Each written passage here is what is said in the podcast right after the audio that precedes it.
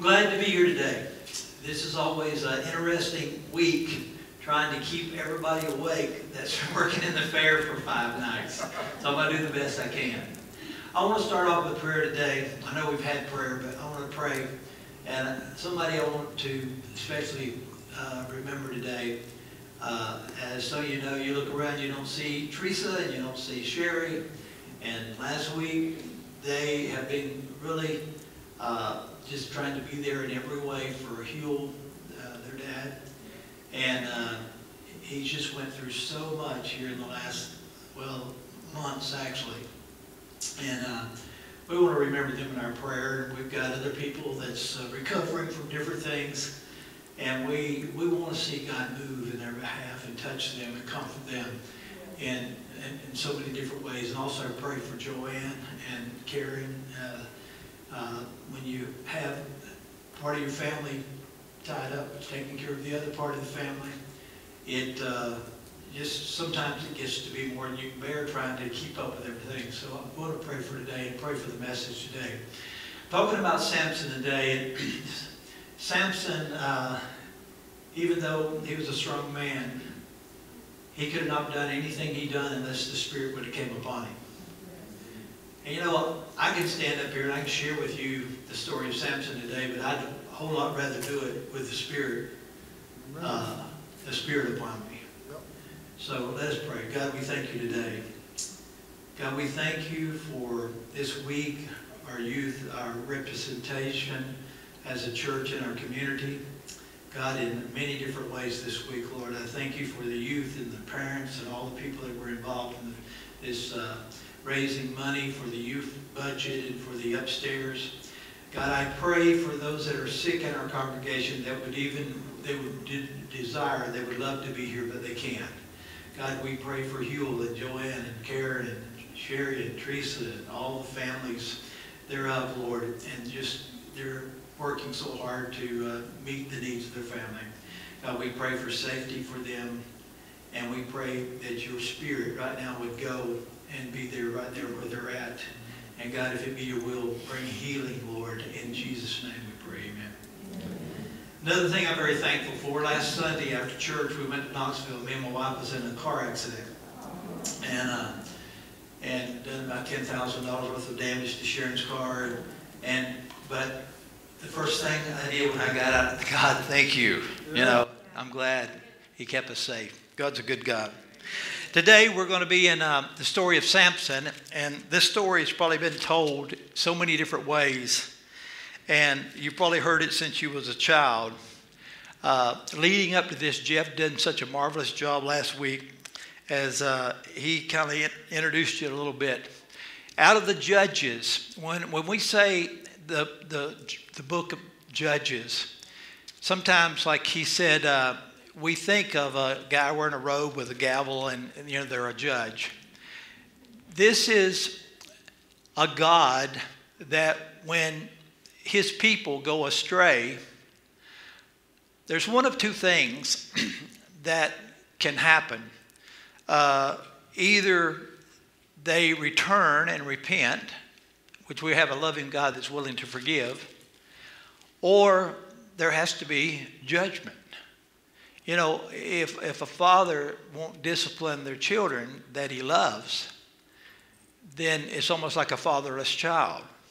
And so, God, in his love for Israel, is raising up judges to bring judgment upon his people, not because he don't like them, but because he does like them. And that's the, the thing we're going to see here in, in the scripture. But uh, Jeff hit on a little bit in, in Samson, uh, in Judges, the 13th chapter.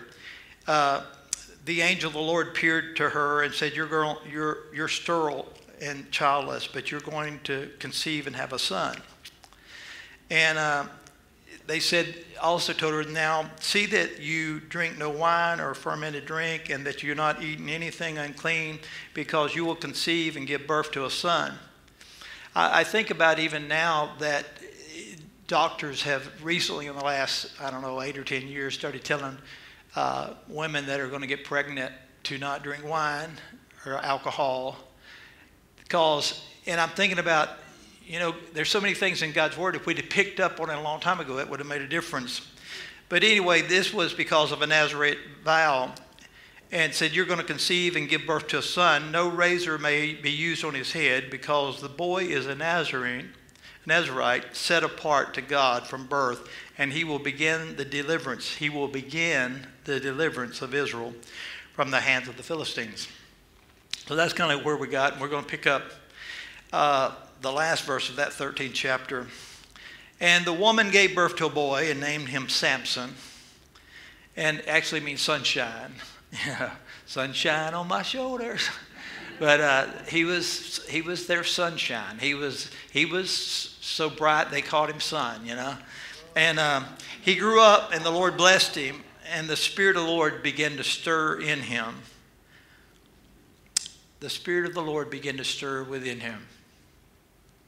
I remember when I was a little boy, I was born with speech impediment. Some of you have heard that. But I remember as early as I think I was four or five, there was a meeting in our church, and I remember going up to, the, they had altars in our church there, and I went up for prayer. My mom, my little sister was just a baby.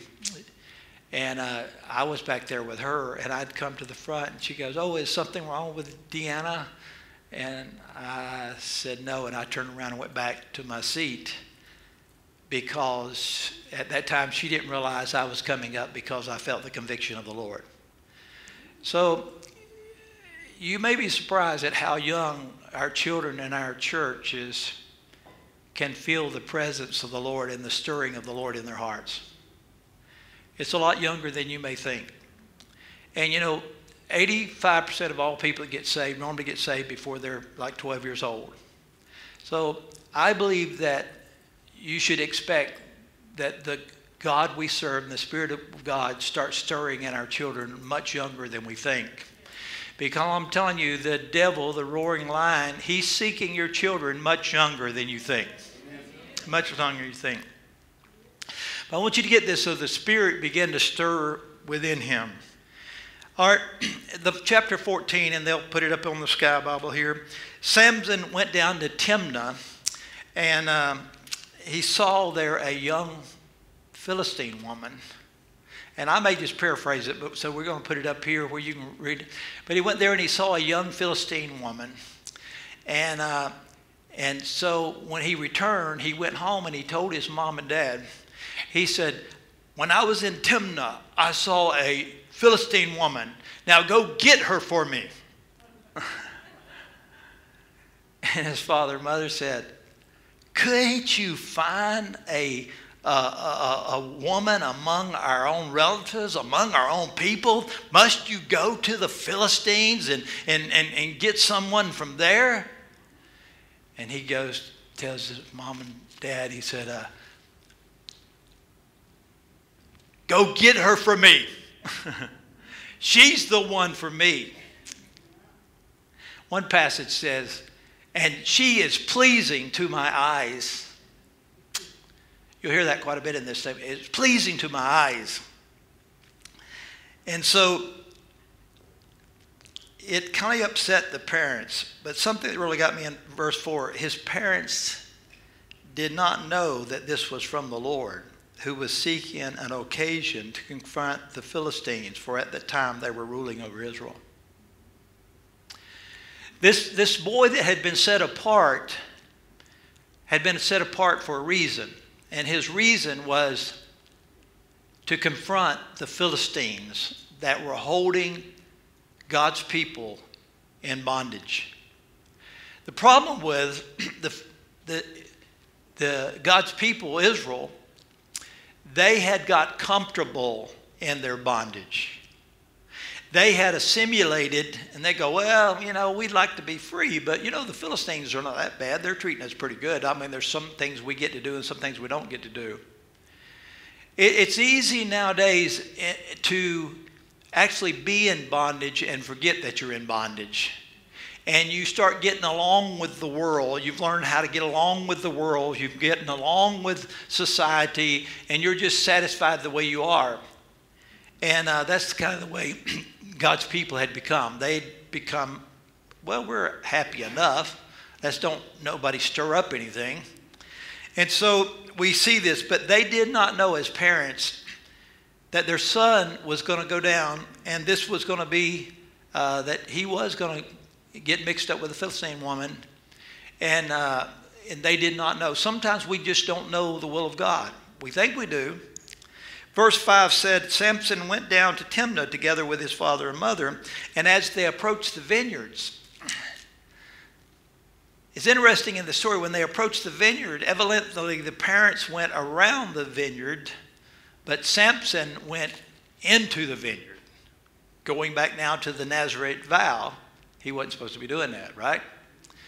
And so as he went into the vineyard, you wasn't supposed to be in the vineyard. You wasn't supposed to eat grapes that may have soured on the vine or, or become fermented. You're not supposed to be involved in that because you parents had taken a vow. You'd taken a vow that you was going to be set apart. But as he goes into the vineyard, this young lion comes out and begins to uh, going to attack Samson. And it said that Samson, the Spirit of the Lord came upon him. There it is again. The Spirit of the Lord came upon him, and he grabbed that young lion and he just tore it apart as somebody would tear apart a young goat. Now, I don't know if they had these tournaments in their town, like all the guys got together on Friday night and they tore goats apart. I don't know. Kind of sounds weird to me.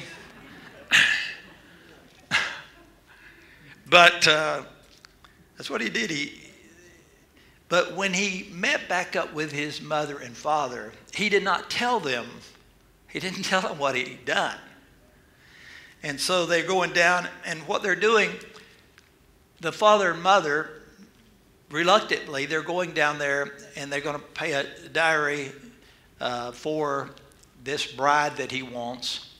And it's not what they really want for him, but he wants it. And he reminds me of Bam Bam on the Flintstones.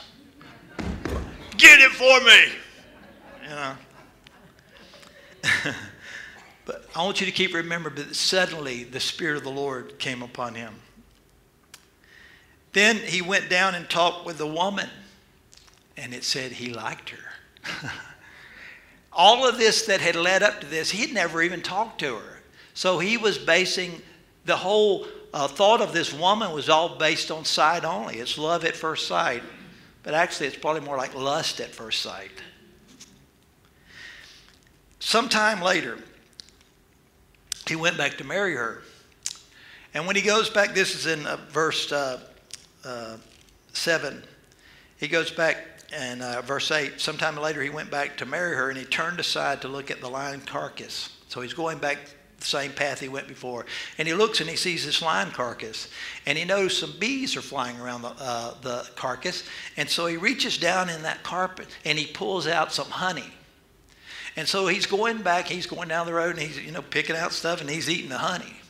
Well, when he catches up with his mom and dad, he gives them some of the honey. But he did not tell them that he got it from a carcass the Nazarite vow was they were not supposed to touch anything dead. They weren't even supposed to go to a funeral. They were not to in the, be in the room where they did anything. But he's kind of like very nonchalant about his vow, and so he actually takes honey out of the carcass. But when he meets back, he gives some to his parents, but he did not tell them where he got it, and uh, that it was from a carcass. And so when he returned to his parents, he did not tell them about the lion's carcass. We get over here to verse 10. Now the father went down to see the woman, you know, trying to prepare for this. And Samson made a feast there, which was customary among the bridegroom. So Samson gets at this feast, feast and uh, he appears there, and we find that Samson evidently is pretty much a loner. He don't have any friends. So they get together 30 male companions, and they're going to throw a, a bachelor's party. And if you know anything about weddings in the Bible, a lot of times they would have a feast for seven days. Well, they have this feast, and so Samson, he says, uh, Let me tell you a riddle. Samson said, If you can give me the answer within seven days of the feast, I will give you 30 linen garments and 30 sets of clothes. And uh, But he said, if you can't, you got to give me 30 sets of linen and 30 sets of clothes. So they said, tell us the riddles.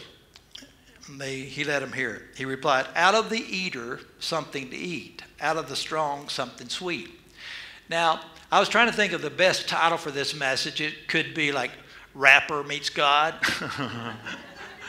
or it could be called Fatal, uh, Fatal Attraction. You know, you'll understand that later. But three days into this partying, it was basically a keg party.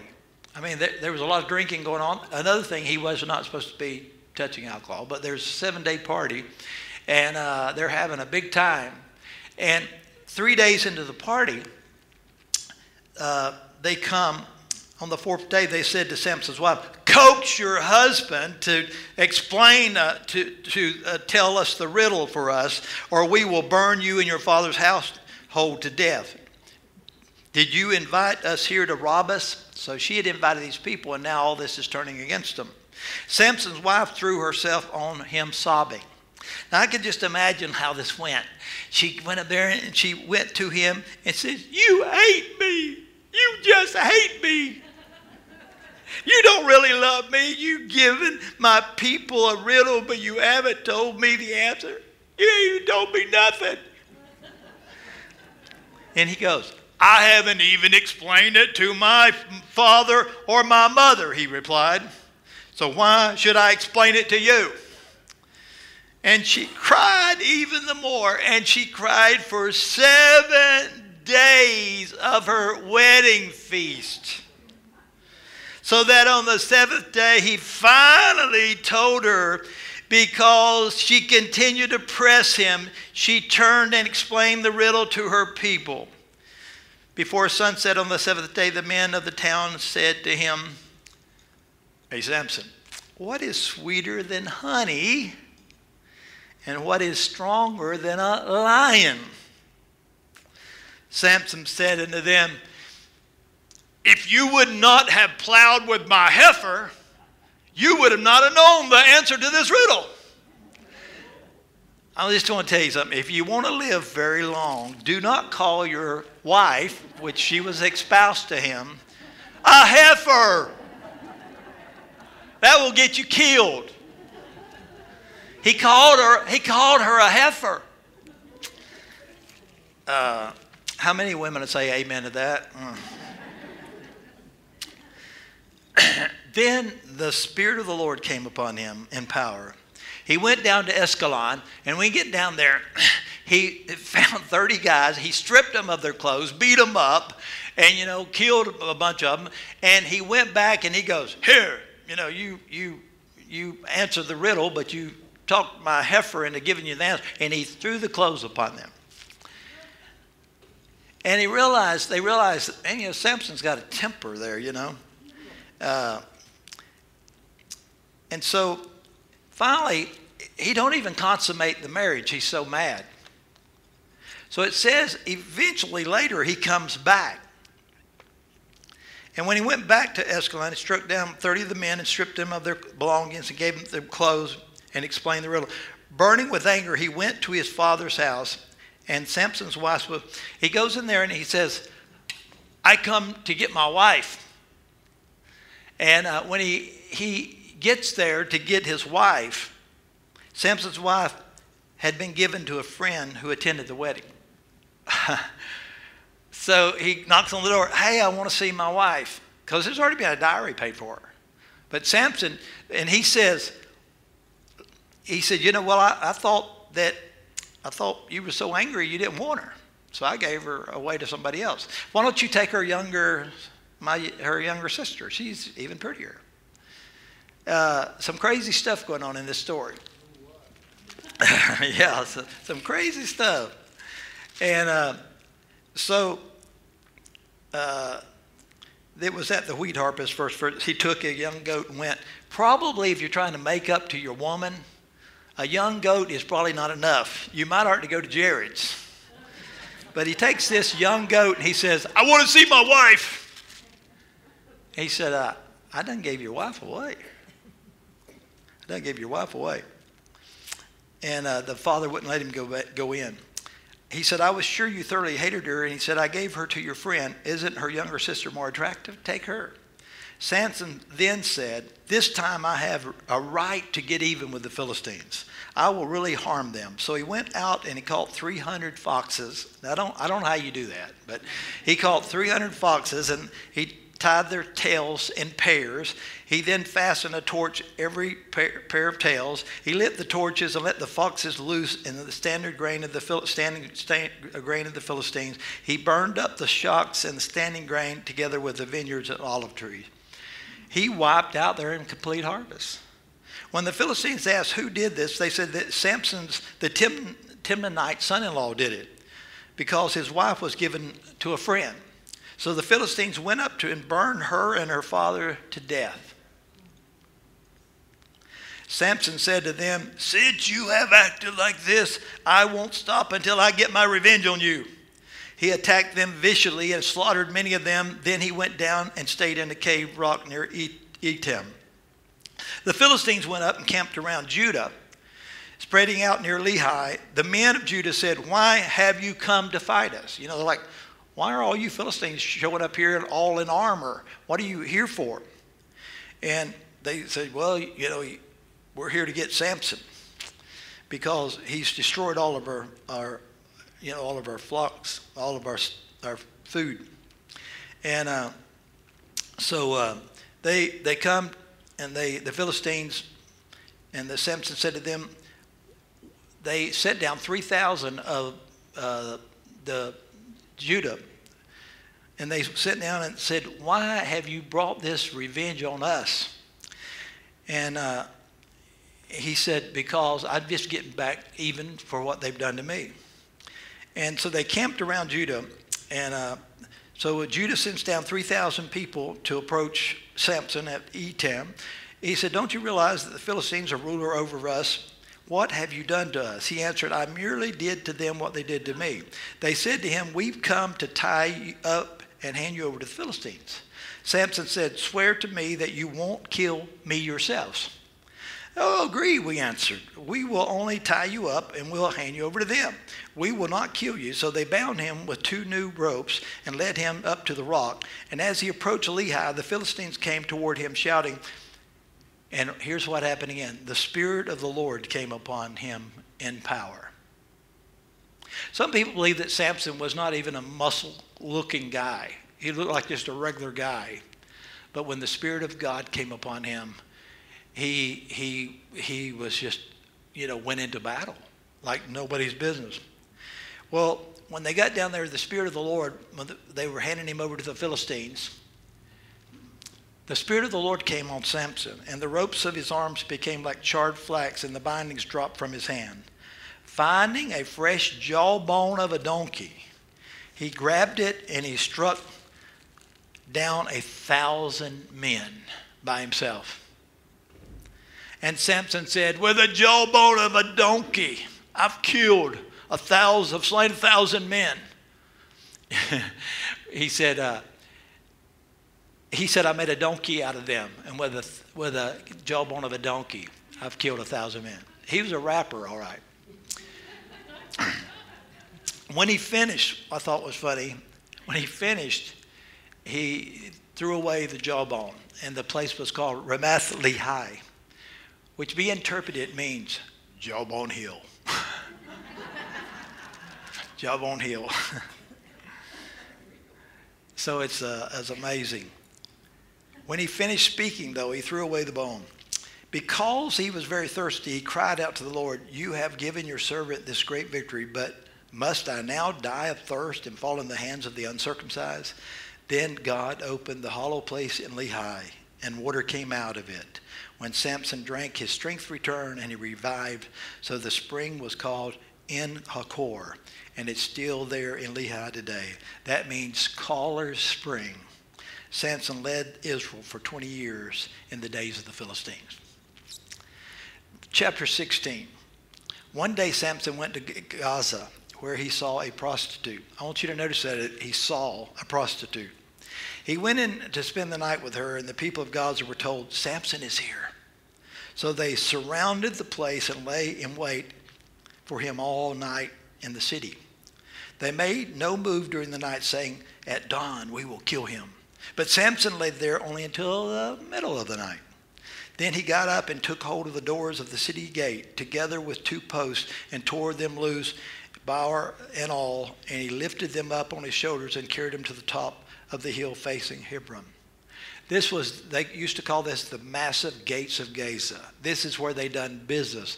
This was the protection of that city.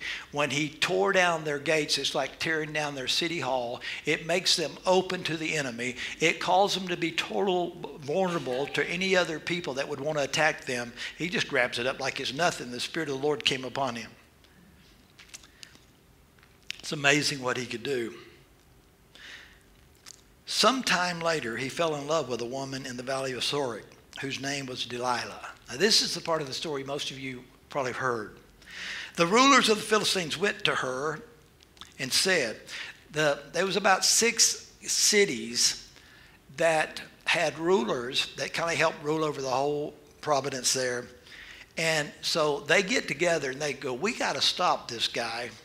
And uh, so they went to her and said, See if you can lure him in and show him the, let him show you the secret of his great strength and how can you, how you can overpower him. So he, so that we may tie him up and subdue him. Each one of us will give you 1,100 shekels of silver. Now that's is enough. Six, six different places are going to give him 100 shekels of silver. That's enough for her to retire. Uh, she could retire on that. So it's, it's kind of, uh, you know, she's, she's ready to get in the game. So Delilah said to Samson, Tell me the secret of your great strength and how you can be tied up and subdued. Wouldn't you think she'd have left that part out? She just tell him, I want to know how we can tie you up and subdue you. So Delilah said to Samson, and, uh, you know, she wanted the whole thing. Samson answered, If anyone ties me with seven fresh thongs that have not been dried, I become as weak as any other man. Then the rulers of the Philistines brought her seven fresh thongs and that had not been dried and tied him with it. When the men hidden in the room, she called out, Samson, the Philistines are upon you. But he snapped the thongs as easily as a piece of string snaps when it's close to a close, it comes close to a flame. So the secret of his strength was not discovered. Then Delilah said to Samson, You have made a fool of me. You lied to me. Come now and tell me how you can be tied up. He said, If anyone ties me securely with new ropes that have never been used, I'll become as weak as any other man. So Delilah took new ropes and tied him with them. And then, when the men hidden in the room, she called out, Samson, the Philistines are upon you but he snapped the ropes off his arms like they were threads. Delilah said to Samson, Until now you have been making a fool out of me, lying to me. Tell me how you can be tied.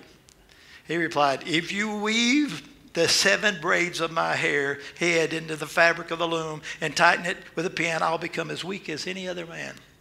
So while he was sleeping, Delilah took the seven braids of the head, wove them into the fabric, and tightened it with a pin. And she called upon him, Samson, the Philistines upon you. He awoke from his sleep and pulled the pin of the loom of the fabric. Then she said, How can I say I love you? How can you say you love me when you won't even confide in me? This is the third time you've made a fool out of me, haven't you? Haven't you? Won't tell me the secret of your great strength with such nagging. You know, the Bible said it's better to be uh, basically homeless or be in a, a, a, a tin roof building that's leaking than to be with a nagging woman. But with such nagging and prodding him day after day until he was tired to death, so he told her everything. No razor has ever been used on my head. And he said, Because I have been a Nazarite set apart to God since birth, if my head were shaved, my strength would leave me, and I would become as weak as any other man. When Delilah saw that he had told her everything, she sent word to the rulers, told the Philistines to come back.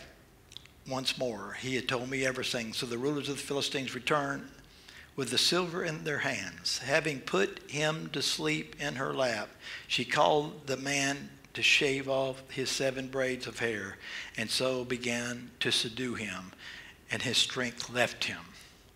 Then she called Samson, The Philistines are upon you. He awoke from his sleep and thought, I'll go out as before and shake myself free.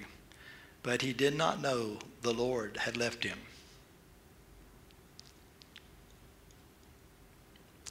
Then the Philistines seized him and gorged out his eyes and took him down to Gaza, binding him with the bronze shackles, and set him to grinding in the prison. I love verse 22. But the hair on his head began to grow again after it had been shaved. Now the rulers of the Philistines assembled and offered a great sacrifice to Dagon, their god, to celebrate, saying, Our God has delivered Samson, our enemy, into our hands. Therefore, you know, like, our God is the good God because your God didn't, you know, keep Samson. So our God is the real God. And they were having a party. They were celebrating. They were having a big time at Samson's expense. When the people saw, uh, when the people saw him, they praised their God, saying, Our God has delivered our enemy into our hands, the one who had laid waste our land and multiplied our slain. While they were in high spirits, in other words, they were drunk, Jack Daniels were passing around and whiskey, and they shouted, Bring out Samson to entertain us. I can imagine Samson coming out, and you know, they give him a mic, and you know, he tested out. Why, why, why, Delilah? I don't know. He was entertaining them, whatever entertaining. but he was entertaining them. They were making fun of him. They were making fun of his God.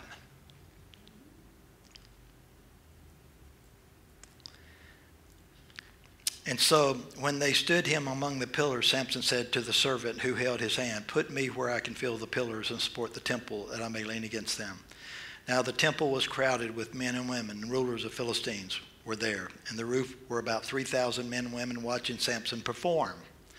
And Samson prayed to the Lord, O sovereign Lord, remember me.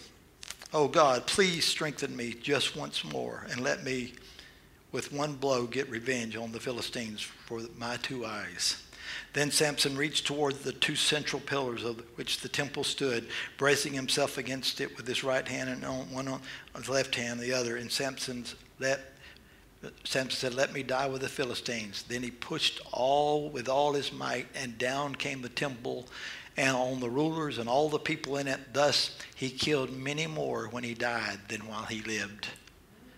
Then his brothers and his father, whole family went down to get him, and they brought him back to buried him between Zorah, Eshtaol, the tomb of uh, Manoah, his father. He led Israel for 20 years. You might say, uh, you know, I wonder why this story is in the Bible. I want, I want to just say a few things about this in closing. I want the worship team to come get side stage there. Samson's story points towards Christ.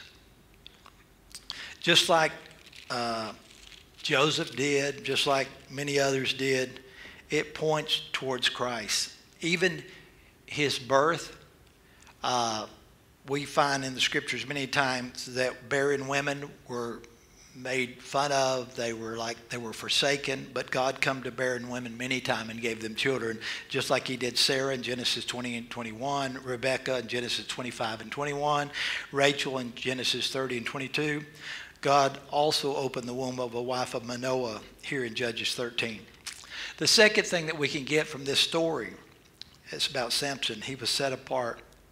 You know, Jesus, when he what he didn't take a Nazirite vow, even though he was a Nazarene, but Jesus, when on the day of his baptism, there was a voice that came down from heaven and said, "This is my beloved Son." And that day he was set apart, rather than just being Mary and Joseph. he was set apart as the Son of God. Very interesting uh, similarities. He was set apart for the duration of his life. Uh, and so we, we find this. But also the story of Jesus, we find that Jesus' mother was not barren, but she had never been with a man. She was a virgin, and yet she brings forth a child because overshadowing by the Spirit. Jesus was set apart on, on the, the day of his baptism. The other things we can just find in this story is the riddle. There's no way that that group there would have ever understood the riddle that Samson gave. He knew the answer, but nobody would have known the answer. You know, and that's, uh, uh, it, it was impossible to guess. But like Samson, Jesus also came into a world. Jesus came into the world to seek a bride and his bride, the church, brought him to destruction.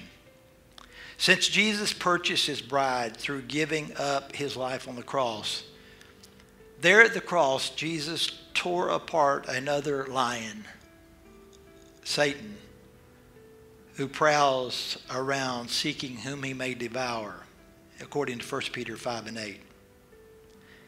And through the resurrection, Jesus made something sweet out of the most unclean thing in the world he made something sweet out of sin, death, and the devil. By making himself unclean, he reversed the curse. Imagine that. So, in a weird way, Samson's story is a pre runner, a foreshadow of Jesus. You know, it got down to it was one person was to save Israel, Samson. When he was led by the Spirit, he done great things. When he was led by the flesh, he done horrible things. But Jesus reversed the curse over us. Now, no one reading the story of Samson before Jesus came in the world would have recognized that this had anything to do with Jesus Christ. The riddles are what Paul calls the mystery hidden from the ages, according to Ephesians 3 9.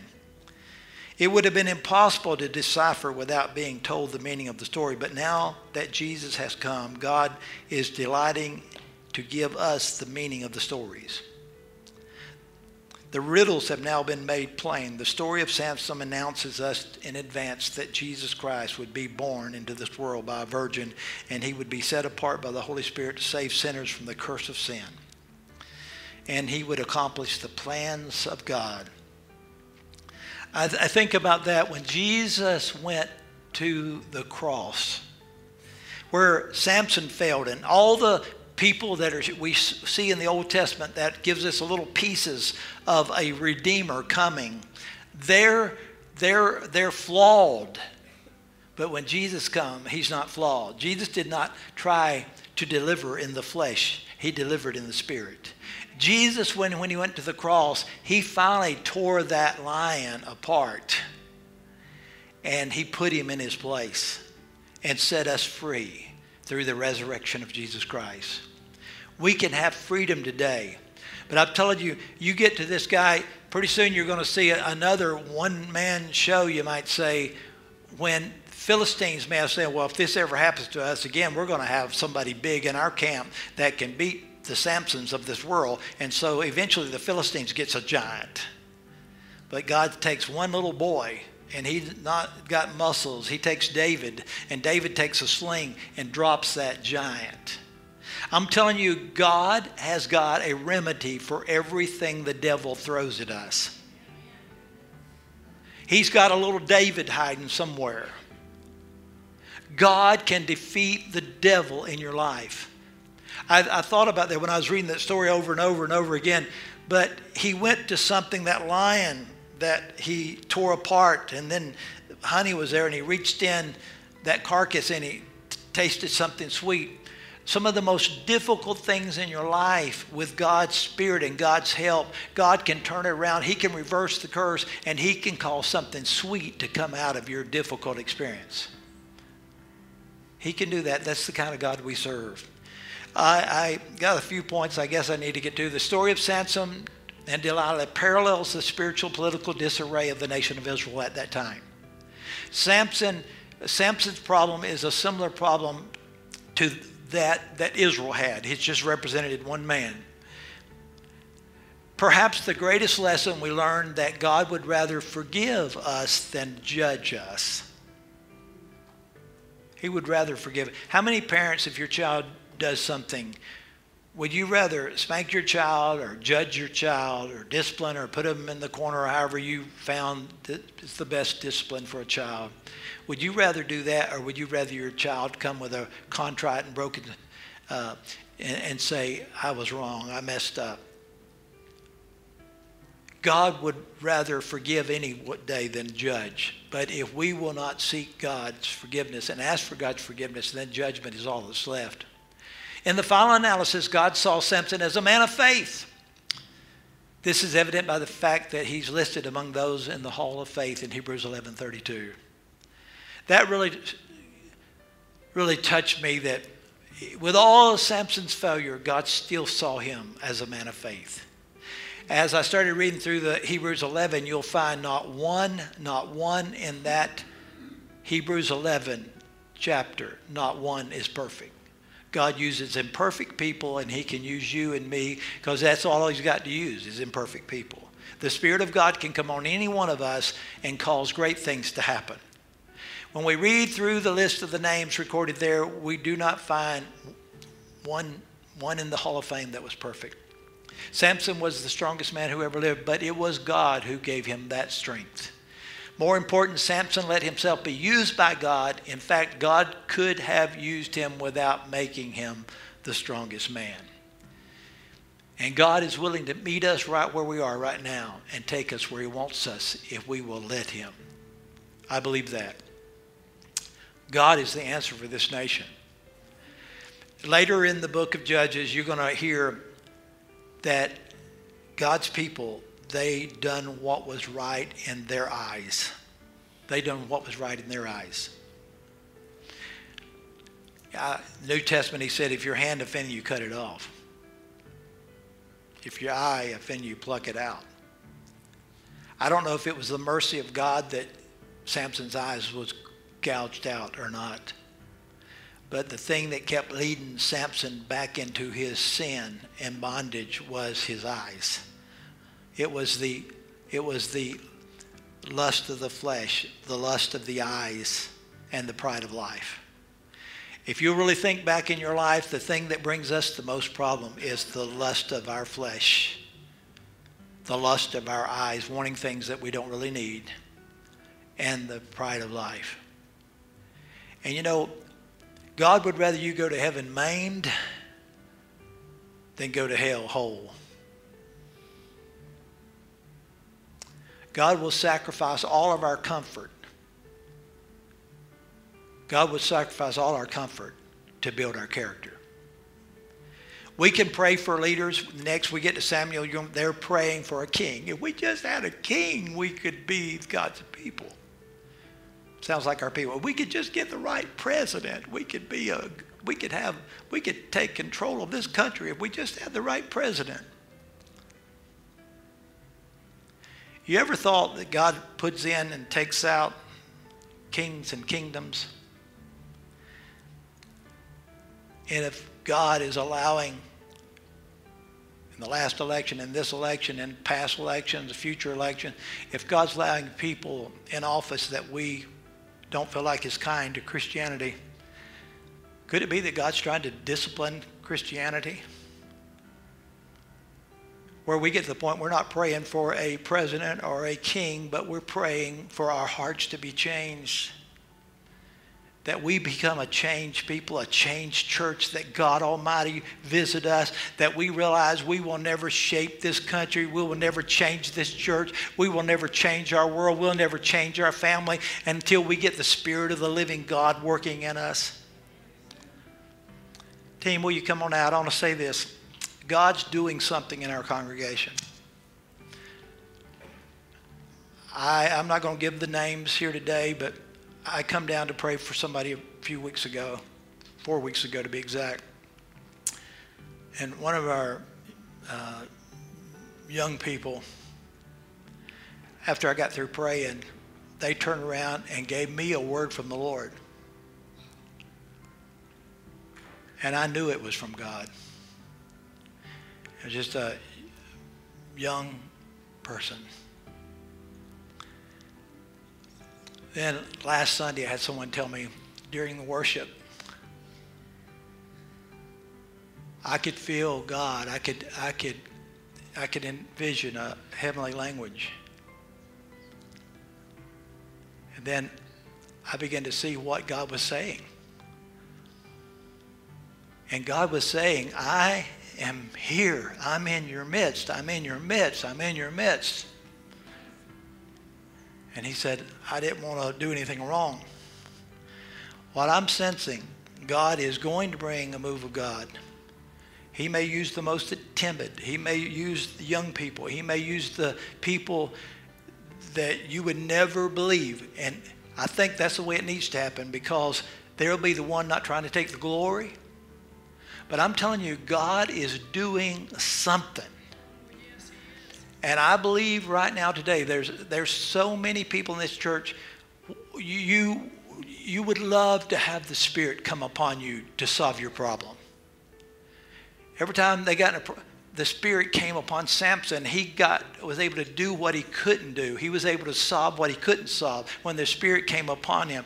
Jesus was led by the Spirit. The Bible said it's the Spirit that breaks the yoke, the bondage of Satan and uh, the things of this world. It's God that gives us spiritual eyes where we're not drawn away by the lust of our eyes and the lust of the flesh. We need the Spirit of the living God. I've been so proud of our speakers in this church. I know they're being spirit led.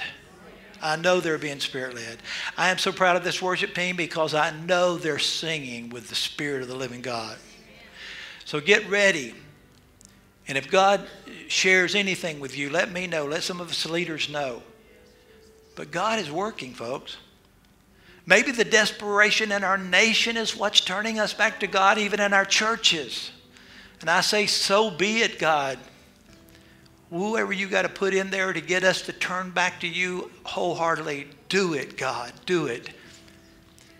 And He will. God bless you. Dear Heavenly Father, we thank you today for the lesson of Samson. God, you are the one that truly delivered us. You're the ones that destroyed that roaring lion that seeks to destroy us all. And God, you want to continue to be our deliverer until you come and forever put Satan into his place. And God, I pray that you would free this congregation. You would free this congregation. Lord, that we would be led of your Spirit, that the Spirit's visitation upon us and the indwelling of the Spirit would be so that, God, we'd have such direction and healing and deliverance. We would see freedom come in our congregation. I pray it in Jesus' name right now. If you'd like prayer today about anything, if you don't know the Lord as your personal Savior, let us come to Him today. He is your answer. Let us stand.